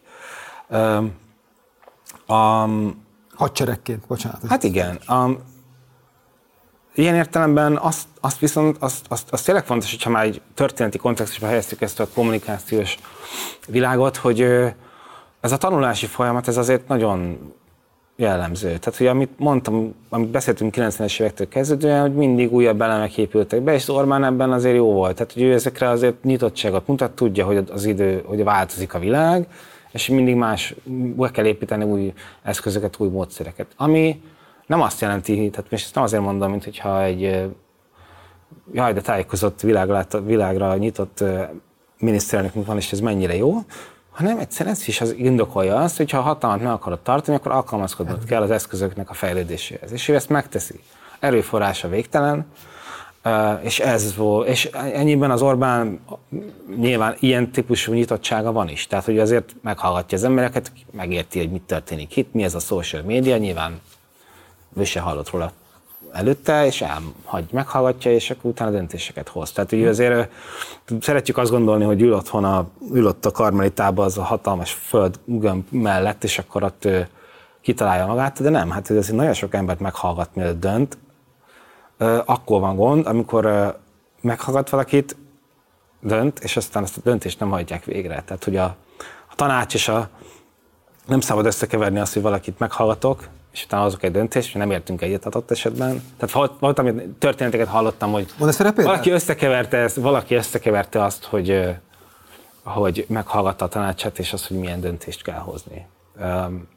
Most nem akarok csacsogni, de hogy a lényeg az, hogy ő azért nyitott a véleményekre, tehát hmm. hogy ilyen értelemben, de mondom, ez nem, a, ez nem a világra való nyitottságot jelenti feltétlenül, hanem azt, hogy, a, hogy a, ez, egy, ez egy, ő egy, ő egy hatalom technikus, aki, aki, aki használja ezeket az eszközöket. Ki van még Rogán Antal mellett, aki szerinted, akire még érdemeztetett beszélni, személy, aki ebben a rendszerben részt vesz, és fontos pozíciója van? Mai nap? Hm? Hú, hát sokan vannak azért mondjuk, hogyha ugye Albonyról is beszéltünk, neki volt, akkor nyilván fontos volt sokáig, most is valamennyire biztos fontos. Abony Árpád, Bocs, ugye az újabbak közül... Bocs, muszáj megállítanak egy pillanat, csak hogy azért helyezzük kontextusba.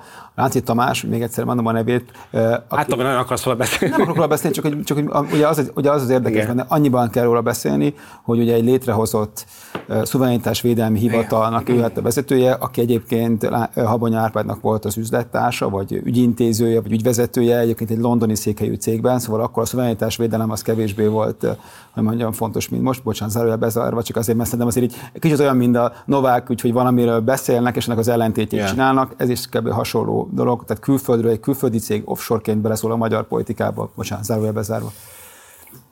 Igen, igen, ez érdekes valóban, hogy most a szuverenitás védi, miközben Londonból védte. Igen, nem um, igen, hát most gondolkodom, hogy ki az, aki még jelentős. Ugye szerintem Orbán Balázs érdemes megemlíteni, hmm. mert ő, Róla mit kell tudni? Nóla, a, neki az érdekes, hogy azért a, a, a, a menekült válság 15-ben, ha már ennyit beszélünk erről a 15-ről, az Nagyon ugye kinyitja az Orbánnak, a, mint a Viktornak a nemzetközi karrierjét is. Aha. Tehát ugye onnantól van az, hogy egyre nagyobbak ezek az ilyen Európa erős embere ambíciók. És szerintem az Orbán Balázs, aki ugye egy századéges kutatási igazgató Aha. volt, jól emlékszem, és aztán ennek a Migráció Kutató Központnak volt az első vezető. Hát ő hozta létre azt pont erre, hogy lehessen hát, beszélni. Tehát, tehát nagyon, ő felismerte azt, hogy ez egy... Ez egy Té- téma. Igen. Téma. És hogy, hogy ezzel, ezzel lehet előre haladni. És a, az ő ő lett végül is az Orbánnak ez a nemzetközi jobboldali körökbe, tehát a, ő, ő lett felelős azért, hogy ő ő kezdette dolgozni azon, hogy az Orbán minél jobban integrálja ezekben a nemzetközi konzervatív körökbe, sőt, hogy minél magasabb polcra helyezze őt, igen. Tehát, hogy egyfajta, egyrészt adott egyfajta ideológiai mankót ahhoz, hogy az Orbán ezeket a nemzetközi kapcsolatait építse, és, és szerintem, szerintem ő ilyen értelemben fontos, hogy ő, ő, ő tartja a kapcsolatot ezekkel az új, ezekkel az alt új jobboldali jellemzően amerikai körökkel, akik, akik egyre fontosabbak az Orbánnak, most nyilván főleg a Donald Trumpnak a, az, az újraválasztási esélyei miatt. És ez, persze nyilván ez, egy, ez is persze nagyrészt egy kommunikáció, uh-huh. nem akarom úgy de, de hát azért azt látni, hogy az Orbán nagyon-nagyon azon kevés politikusok egyik a nyugati világban, aki ilyen elképesztően hosszú ideig hatalma van. Ez nyilván nagy részben annak köszönhető, hogy maga alá hajtotta a magyar alkotmányos rendszert, és hogy nyilván olyan rendszert működtet, amikben nagyon minimalizálta annak esélyét, hogy ő ezt elveszítse a hatalmat. És emiatt kezdenek hozzáigazolni, hiszen ő mindig ott van. Miközben mindenki cserélődik, minden polgári demokráciában előbb-utóbb jönnek, mennek a vezetők, az Orbán Állam. Az Orbán intakt. Azt hiszem, hogy az Európai Tanácsban talán 15 óta ez az egyetlen tag, aki, aki mindig ott van. Tehát ő, ő, ő, az, Or- az Orbán Balázs, ő mennyire szól bele a kommunikációs kérdésekbe? Kérdezem azért is, bocsánat, megint egy zárójelben, hogy Magyar Péter, ugye őt is mondta, hogy, hogy ő vele és ő egy, ő egy baráti körben üldögél, és ott szoktak éppen keseregni a, az Orbán rendszer irányáról. Ugye ez, ez is nehezen hihető, hogy ő, ők miközben, szóval hogy azért egy, ő a politikai igazgatója Orbán Viktor. Igen, szerintem nem annyira a kommunikáció, ő inkább ez az imás, ez a nemzetközi imás. Aha. Tehát az, hogy akkor okay. Tucker Carlson lesz. Fogadja. Tucker Carlson. De nyilván erre mondom, az annyira összefolyt a kommunikáció és a politika valójában, mm. hogy ez igazából a kapcsolatépítése múlik. Tehát az, hogy akkor jöjjön ide a Tucker Carlson, csinálja meg az interjút, a nem tudom én a jöjjön ide a Jordan Pitt, ezt nem tudom. Várj, Aha. Ki, kit mondasz még ilyen fontos szereplőnek, aki, aki még itt ebben a Hát rendszerben? sokan vannak, akik, akik Mondjál még nincsenek előtérben, de ugye nem is olyan nagyon világos a szerepük. Gyűrköt említetted te is, ő is nagyon régóta ott van a miniszterelnöki stábban. Ő az állandó kabi, ö, kampányfőnöke a Fidesznek. Igen, Igen, igen, ugye a Kubatov is, aki ugye szervezeti ügyekért felel általában, meg a fővárosi sztorikban kompetens. Kaminski Fanit is említetted, aki, aki ugye a social médiát irányítja elsősorban, tehát ő volt az, aki a bulvár sajtóba bevitte az Orbánt még a 2000-es évek végén, ha nem tévedek, tehát hogy ő az, aki ugye egy bulvár újságíró volt, uh-huh. és akkor ő neki van egy ilyen érzéke, hogy akkor mi az, ami ezekben a videókban jól mutat, mi az, ami átmegy, mi az, ami sok. És őt Rogán Antal És irányítja? mondom, hát ő is ott van a közvetlen stábban, hát pontosan szerintem igen, szerintem a kabinetiroda alkalmazza, de most nem akarok um, hülyeséget mondani. Um, a lényeg az, hogy ezek azért ott vannak rég. Amit, mutat, amit beszéltünk az előbb is, hogy Régi csak. ez egy nagyon összeszokott, nagyon régi, nagyon tapasztalt társaság, amelyik, amelyik személyesen is ismerik az Orbánt is, ismerik a, ismerik a egymást is ismerik, tudják, hogy mi az, ami belefér, mi az, ami nem. Ö, és konkrétan Kaminski, Habony, Rogán 2006 ősze óta ott vannak. 18 Várhegyi. Attiláról mit gondolsz az ő 18 év. szerepéről? Nem Ugye tudom, hogy ő most mit csinál, de Ugye ő, ő volt szónoki... főleg a közmédiában volt Aha. egy, befolyásos figura. Igen. Mhm. Azt nem, nem tudom, hát ő nem vagyok meggyőződve arról, hogy nagyon befolyásos még, de hát időben az volt, igen. Uh-huh. És akkor hogyan, még, még egyszer, hogyan kell ezt, csak hogy a nézők is értsék, mondjuk van például egy ilyen ügy, amikor uh, azért te is mondtál egy olyan kérdésben, amik a, Fidesznek az alapvető értékeit, és az ő általa is felépített politikai értékeit támadja, akkor akkor mi az elsődleges, tehát Rogán Antal ilyenkor egy ilyen, ilyen védelmi hálót f- von, vagy Orbán Viktor köré, és akkor mindent ez alá rendel alá. Szóval hogyan kell ezt elképzelni, hogy az, hogy az emberek értsék meg azt, hogy ugye, mert így, ugye, hát. ugye ha, ha, vala, ha, volt valami értelme a Magyar Péterféle ö, ö, interjúnak, amit majd sokat fognak elemezni, akkor az történt, ugye, hogy mi azt gondoljuk, akik a mi kis saját kis buborékunkban élünk, hogy lényegében erről, amiről most beszélgettünk, erről valahogy mindenki tud, vagy mindenki is érti ezt. Ez korán sincsen így. Tehát, hogy aki ezzel foglalkozik, annak is egy bizonyos része tud erről. Tehát Rogán Antal, mint szereplő, azért nem olyan gyakran lehet, hogy az ellenzéki vagy a független médiában a neve felbukkan, de az, hogy mekkora befolyása van, arra azért igazából nincsen olyan sok szó. Ezért Magyar Péter interjú fontos volt, mert ráirányította, hogy milyen előjel az egy másik kérdés. De hogy hogyan kell ezt elképzelni, hogy amikor például hogy az átlagos néző is értsen, nekem, nekem is olyan fura volt, amikor újra néztem ezt az interjút, hogy teljesen egyértelműnek vettük, hogy például Magyar Péter azt mondja, hogy hát Rogán Antal irányítja a Sándor Palota kommunikációját, uh-huh. ami ugye egyébként egy alkotmányos nonsens, tehát uh-huh. hogy egy, egy másik hatalmi ág, tehát hogy mert egy, egy, egy teljesen független valaki, de hogy ugye már túl is lendülünk rajta, annyira egyértelműnek, hát, hogy hát persze, hogy ő irányítja, de hát egyébként hogy irányíthatná egyébként a közösségi elnök? Tehát hogy hogyan működik ez a, a, a, a, gyakorlatban, hogy tényleg ő az, aki ha az utolsó, nem tudom, Magyar Nemzet címlapot is, meg Bajer Zsolt minden egyes publicisztikáját ő irányítja, ő rendeli, vagy ez egy olyan, ilyen, mit mondtál, egy ilyen olyan hierarchia, ahol mindenki már így tudja a szerepét, és csak bele kell rakni a, hogy mondjam, a fő szavakat, és akkor így végigmegy rajta. Szóval hogy kezd elképzelni? Hát amennyire tudom, ez nem áll nagyon messze a valóságtól, amit a kérdésed második felében felvázoltál. Tehát ez egy tényleg egy nagyon szorosan működő rendszer, épp azért, mert a kommunikáció ennyire fontos, meg ennyire gyorsnak kell lennie. Tehát, hogy pont itt azt, hogy van közvetlen kapcsolat főszerkesztőkkel, ezt tudjuk. Mm. Tehát azt, hogy ezek, azt meg látjuk is. Tehát, hogy ez azért, ez azért egy nyilvános telepen zajlik, tehát ilyen értelemben ez, a, ez, ez, ez kitapogatható. A minisztériumoknál nagyon szintén nagyon érdekes, hogy ezt például lehet tudni, hogy például interjúkéréseknél a, a kabinetiroda dönt. Tehát te nem kérhetsz egy interjút, nem tudom, a Arga Mihálytól, valamelyik államtitkárát, vagy kérhetsz, de azt ők egyből továbbítják a kabinetirodának, és Rogán eldönti, hogy kinek adhat, kinek adhat interjút, kinek nem. általában nem ad. Uh-huh. Uh, már nem arrogál, hanem általában azt mondja, hogy ne adjatok. Tehát hogy minek? Ez fölösleges. Hát, hogy, hát az ő szempontjukból. Most minek? Aha. Facebook korában hát semmi értelme. Tehát uh-huh. igazából csak a rizikó van benne, független újságíróknak újság, ö, interjút adni. Ö, ami érdekes valóban, hogy, hogy jó, hogy felhoztad ezt a, a Sándor palotát, mert hogy, hogy azért az is van, hogy persze azt látjuk ezen a rendszeren, hogy nagyon fegyelmezett káderek ülnek mindenhol, de azért ők is emberek. Uh-huh. Tehát, hogy azért az is van, hogyha valakiből köztársasági elnök lesz, vagy építési beruházásügyi miniszter lesz, nem messzire? Az, tehát mindenki elhiszi, a szuverén. valamiért oda, tehát hogy, és egyébként ez igaz is. Tehát, hogy azért ott van Persze, ez egy olyan rendszer, ahol mindenről Orbán dönt, uh-huh. de vannak mögöttük, vannak egyéni teljesítmények, és vannak, vannak bizonyos autonómiák is vannak. Uh-huh.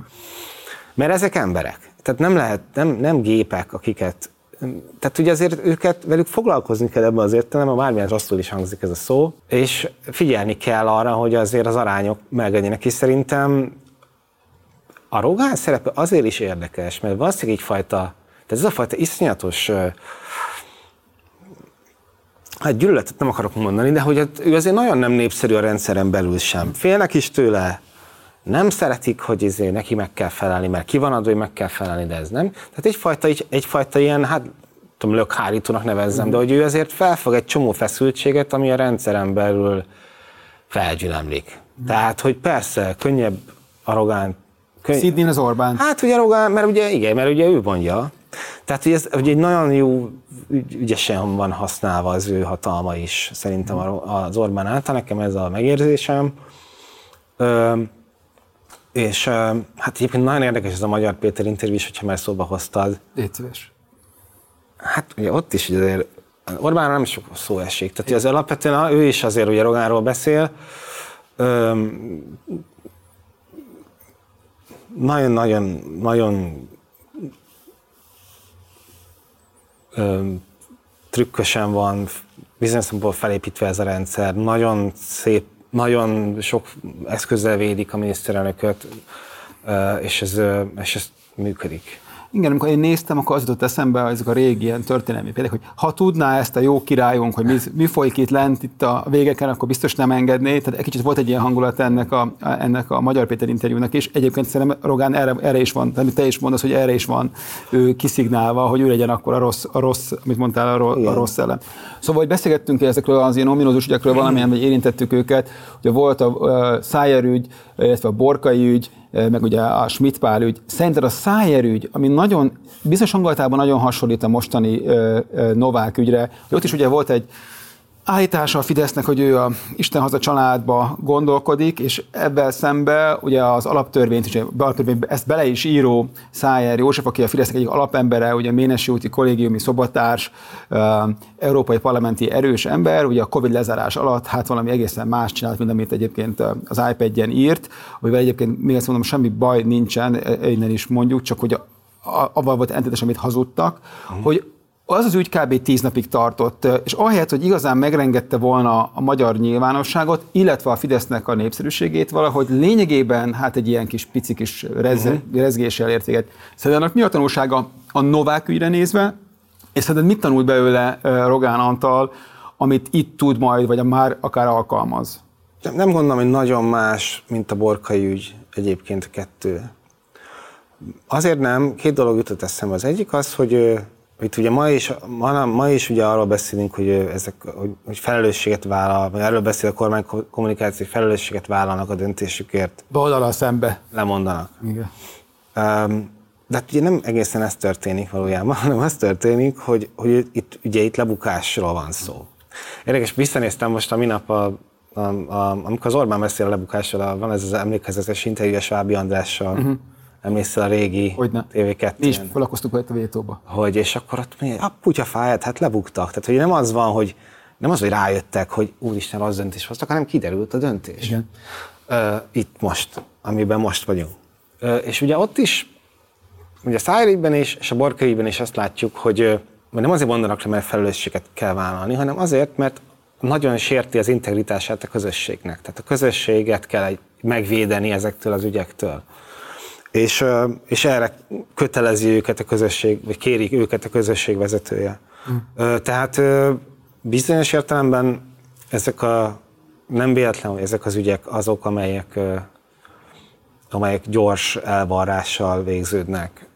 A, csak ugye nem a, itt összekeverik a felelősségvállást azzal, hogy születik egy politikai döntés, hogy akkor meddig tart. Most az, hogy ki mondja ki ezt a döntést, hogy most akkor én lemondok, vagy engem eltávolítanak, ez már inkább ilyen technikai, technikai kérdés. Igen, technikai. Ugye annyiban is hasonló, annyiban különböző a két vagy a három ügy, hogy a Szájer ügynél a magyar ellenzék lényegében nem sok mindent csinált. A Borkai ügyben a győri ellenzék keveset, de azért az országos ellenzék azért rárepült erre a témára. A mostani Novák ügyben ugye az látszik, hogy lassan két hét telik el, hogy valamit próbál az ellenzék csinálni, hát megint szokásos módon nem egyfelé, hanem száz felé, de mégis valamennyire, valamennyire hogy foglalkozik vele. Ilyenkor, amikor, amikor, a, amikor a, a rogánik gondolkodnak azon, hogy mit lehet csinálni, szerinted a magyar ellenzéknek a, hát nem mindig felkészültségét, mennyire kalkulálják bele ilyenkor a, a saját ilyen, nem tudom, lecsójúba, amit főznek? Tehát, hogy mennyire, mennyire kell azt csinálni, hogy akkor, hogy akkor indítsuk el, mindenki mondja a magáét, hangosítsunk fel valakit belőle, mert akkor az avval majd lehet csinálni. Ugye pont kapóra jött, hogy egyébként tényleg ma, ki volt tűzve, itt hozatal a Fekete Győr András ügyében, akkor ezt akkor emeljük fel. Mm. És hogy ez mennyire egy aktív és mennyire egy passzív dolog náluk, hogy, hogy, hogy, hogy, hogy ők ezt így, mennyire, tehát mennyire sakkoznak ezekkel az emberekkel, és mennyire sakkoznak direkt ezekkel az emberekkel. Szerintem, hogy erre van-e bármifajta információt, hogy ilyenkor meg lehet valakit kérni, hogy na figyelj ide, ö, ö, légy szíves, akkor ö, tartsál már alól egy valamilyen beszédet, hogy az ellenzékkel, hogy hát akkor el lehet terelni tovább az ügyeket, amennyire van erre persze mm-hmm. belátás, vagy van bármifajta információ. Az ellenzékkel? Aha. Az ellenzéken belül valaki beszéljen? Igen. Aha. Ezt nem tudom. Megmondom, ezt, ezt nem tudom biztosan. De néha már gyanús, nem, hogy mint hogyha hogy... Hát igen, nyilván a Fidesz az ellenzéken belül az egy nagyon népszerű és ö, méltán érdeklődésre számot tartó téma. Ö, a Fidesz oldalán ez nagyon látványos. Most eszembe jutott, az elején beszéltünk például hogy ebbe a botrányba, ugye mondtam, hogy az egyetlen kormány, egyetlen miniszter sem szólalt meg, nem állt, hogy pedig közben évekig dolgoztak együtt, senki nem mondott semmit. Aztán talán Nagy István meg még valaki megosztották a Kocsis Mátének a posztját, amiben azt mondta, hogy mert Kocsis Máté is csak ugye, aki az egyetlen megszólaló volt igazából a kormánypárt oldalon, ő is csak egy, hossz, egy, bővített mondatot mondott arról, hogy hogy vállalták a felelősséget, stb. És baloldal. Igen, és utána jött az, hogy akkor nehogy már gyurcsány. Amit, ami még eszembe jutott a Szájer és a Borkai ügyekről, amit tisztára, emléksz, tisztára emlékszem a Borkai ügy után, hogy a, a média, ugye arról kevesebbet beszéltünk, ugye, hogy zajlik 15 óta egy folyamatos médiai, egy médiafoglalás. Igen. És, itt mind, és ugye a dolgok, az ilyen rendszerek természete az, hogy soha nem állapodnak meg ezekben a folyamatokban. Tehát, hogy itt is azért az van, hogy mindig ugye felzabálták a megyei lappiacot, a nagyobb portálokat, az Origót, beállozták az Indexet, megvették a TV2-t, minden helyi rádiót. Iszonyatos, a rádiópiacot is elfoglalták, és mindig van egy következő. Uh-huh. És én például tisztán emlékszem a Borkai ügyben, akkor remélem nem mondok hülyeséget, de hogy akkor mi például független index volt. Így van. És tisztán emlékszem, hogy akkor nagyon jött ez, hogy azért kéne tovább menni ezekkel a foglalásokkal, ezekkel a hálózásokkal, mert ugye nem csak az a probléma, hogy, ezek, hogy itt újságírók dolgoznak és feltárnak ügyeket, hanem kinagyítanak, felhangosítanak történeteket. Tehát, hogy egy ilyen nagy portál, mint az a régi Index, vagy ma is vannak még függetlenek, hál' Istennek, ezek azért is kockázatot jelentenek, mert ha történik valami, azt szét, tehát tovább szórják, felhangosítják, még több emberhez eljut. És ezt minimalizálni kell. Mm. Tehát ezt, ezeket a... Tehát erre emlékszem, hogy ez akkor, ez akkor nagyon ott volt ilyen háttérbeszélgetéseken, hogy, hogy lám, lám, hogyha már megvettük volna ezt, meg azt, meg eznek az is be lenne darálva, akkor ez most nem jutna el olyan, olyan hatékonyan az emberekhez. De nézd meg ezt a mostani ügyet viszont, ha, ahol ugye az Index teljes mértékben a legtökéletesebb rogáni szuperfegyver, tehát hogy a legolvasottabb lap, és ha az ember nem hozzáértően, szemfülesen figyeli, akkor azt gondolom, hogy egy, egy kiegyensúlyozott újság lenne, hm.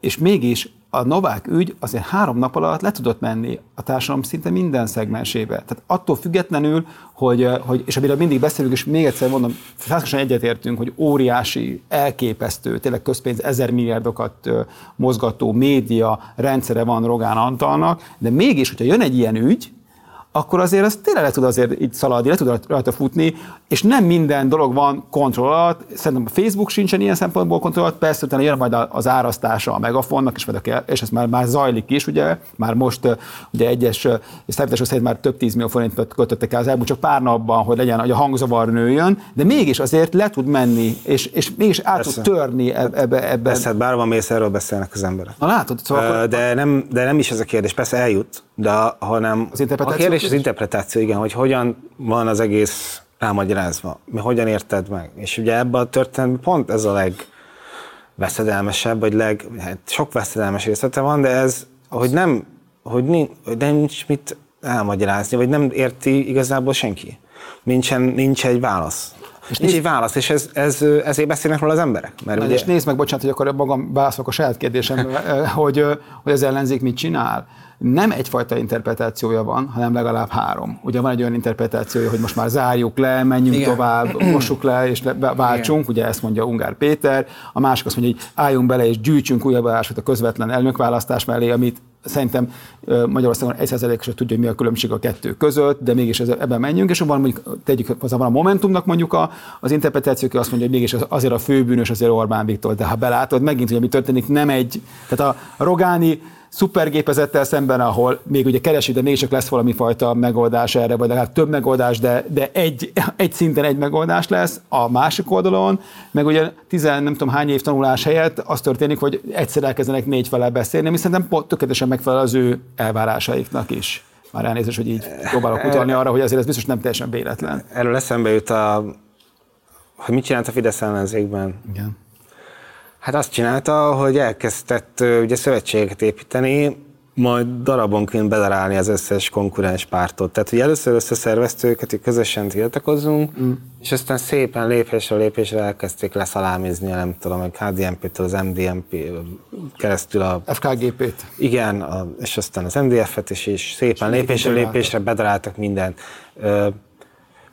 És mert ugye, de ez volt az első lépés, hogy akkor megmentek a szakszervezetekhez, és mindent először egybe, hogy akkor mondjuk együtt, hogy akkor gyakoroljunk nyomást együtt. És közben azért persze nyírták őket. Tehát, hogy lehet mondani, de hát a DK nem tudja ezt megcsinálni, mert igazából nincs olyan kredite a Gyurcsányéknak, ami volt az Orbánnak a 2000-es évek elején a jobb oldalon. Úgyhogy Persze, igazad van. Ettől még persze lehet, hogy lehetne együttműködni. Öm, Mit de hát itt annyira sok a törésvonal, amit nagyon nehéz ilyenkor. Hát, vagy vagy nem, nehéz, vagy nem, is annyira nehéz, de, de amit még, még kérdezett hogy szerinted mit lehet tanulni a 2010 előtti Fidesztől az ellenzék számára? Tehát, hogy újságíróként mit látsz, mik azok az egyszerű lépések, amihez nem kellene közpénz, ezer milliárdok, vagy nem tudom, ördögi tervek, amivel egy kicsit lehetne talán mondjuk a, legalább, hogy mondjam, legalább a ligába, vagy a liga aljára, hogy a foci hasonlítottal menve belépni, ami az ő tudásukhoz képest. Hát ugye az a nehéz ez, mert nagyon késő van. Mm. Tehát annyira nagy lett az erőforrás különbség, hogy annyira aszimmetrikus a választási rendszer, annyira aszimmetrikus a, a politikai spektrum, hogy nagyon nehéz. Tehát én azért nem senkivel nem vitatkozom, aki az ellenzéki politikusoknak a felkészültségét kérdőjelezi meg, de egy nagyon nehéz is azért ebben a helyzetben már jókat lépni. Szóval, hogy nagyon nagy az erőforrás különbség. Hát amit, amit, amit az, ami, ami fontos, ez talán ez, amit az előbb mondtam, hogy hogy valóban nincs értelme, tehát hogy nem vagy hatékony. Tehát, hogy mégiscsak, mégiscsak akkor tudsz eredményre jutni, hogyha valahogy legalább egyes ügyek mentén szövetkezel, mert akkor tudsz nyomást gyakorolni, hogyha az akaratotok, akaratotok legalább az első kanyarig közös. Mm A másik ez a, ez a stratégiai gondolkodás, tehát ez a fajta, amiről szintén ejtettünk szót, hogy, hogy visszaforgatni az erőforrásokat, nem, elvin, nem hazavinni, de ez, hát ugye bármilyen abszurd is, de hát ehhez az erőskező vezetés kell. Tehát sajnos, vagy nem sajnos, nem tudom, de azért ez egy történeti tapasztalat, hogy azért hatékonyságban az, az autoritár pártok verseny, verseny, versenyelőnyben vannak. Igen. Ez a, ugye elég, ez a magyar politikai spektrumon elég jól látszik, és nem csak a kormány oldalon.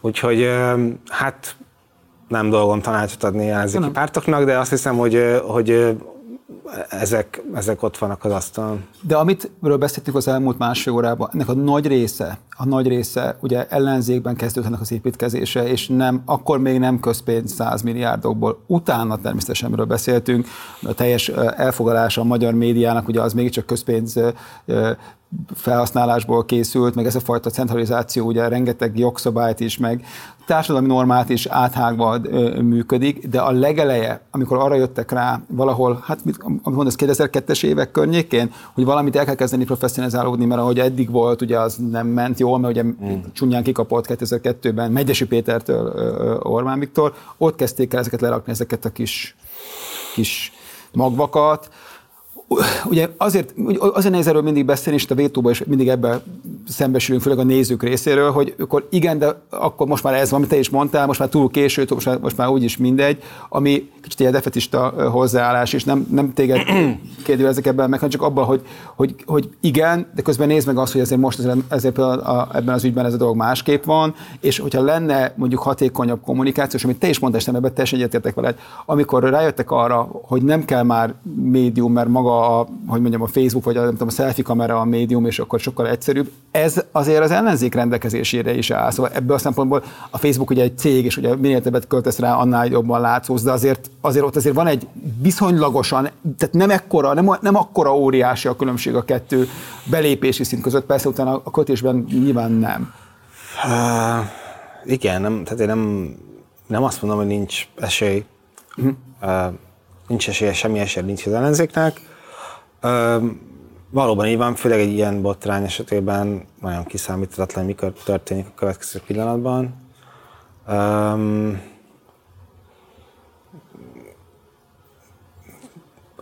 az ellenzék valóban, tehát hatékonyan akkor tud felépni, hogyha közös akaratot fogalmaz meg. Egyébként a közösségi elnök, elnök miután a közösségi elnököt érinti ez a válság, nyilván például az ő jelölése, most nem tudom, hol tart éppen a matekozás, de hogy az például, hogy, hogy hogyha itt ha tudnak ott megállapodásra jutni, egy ilyen helyzetben az nyilván egy erős nyomásgyakorlási eszköz lenne egy olyan rendszerrel szemben, ahol már a második közösségi elnök bukik meg. Mm. Tehát ez azért nyilván erős érv, hogy most akkor hadd próbáljunk ki valami mást. Gyorsan válaszolok erre a matekozásra, amit kérdeztem most is szerda délelőtt, tehát jelen pillanatban úgy van, hogy van mi hazánknak jelöltje, van a... Köztársasági elnök jelöltje? igen, van a párbeszédnek elnökjelöltje, van az LMP-nek elnökjelöltje, különböző emberek, és, és a DK meg a Momentum nem akar részt venni benne. Most, mi most például így állunk szerdán, szerdán reggel, egy olyan helyzetben, ami, hogyha még egy régi, hogy 2010 előtti kommunikációs tankönyvben is az első oldal az lenne, hogy legyen egy saját jelölt, ami valamilyen szinten szimbolikusan ellent megy ennek. Dani, nagyon szépen köszönöm, hogy itt voltál velünk. Tudnénk még, és nagyon remélem fogunk is órákat beszélni erről, mert igazából csak, hogy mondjam, pár oldalt nyitottunk ki ebből a történetből, megpróbáltunk valahogy talán választ adni erre, hogy kicsit, hogy hogyan működik, mennyire lehet belelátni ebbe a működésbe, mit lehet tőle eltanulni hogyan van ez, hogy, hogy nem Rogán Antal a rossz szelleme, hanem a szelleme Orbán Viktornak. Nagyon köszönöm, hogy itt voltál velünk, nagyon köszönjük a munkádat, és remélem még jössz hozzánk. Köszönöm a meghívást. Ez volt a Vétó rendkívüli adása a Rogáni propaganda gépezetről, Novák Katalin lemondásának hátteréről, és arról, hogy hogyan működik a Fidesz propaganda gyára. Ha az adás tetszett, kérlek, iratkozzatok fel a Partizán YouTube csatornájára, illetve van a Vétónak is saját podcast csatornájára, azt is nyugodtan kövessétek.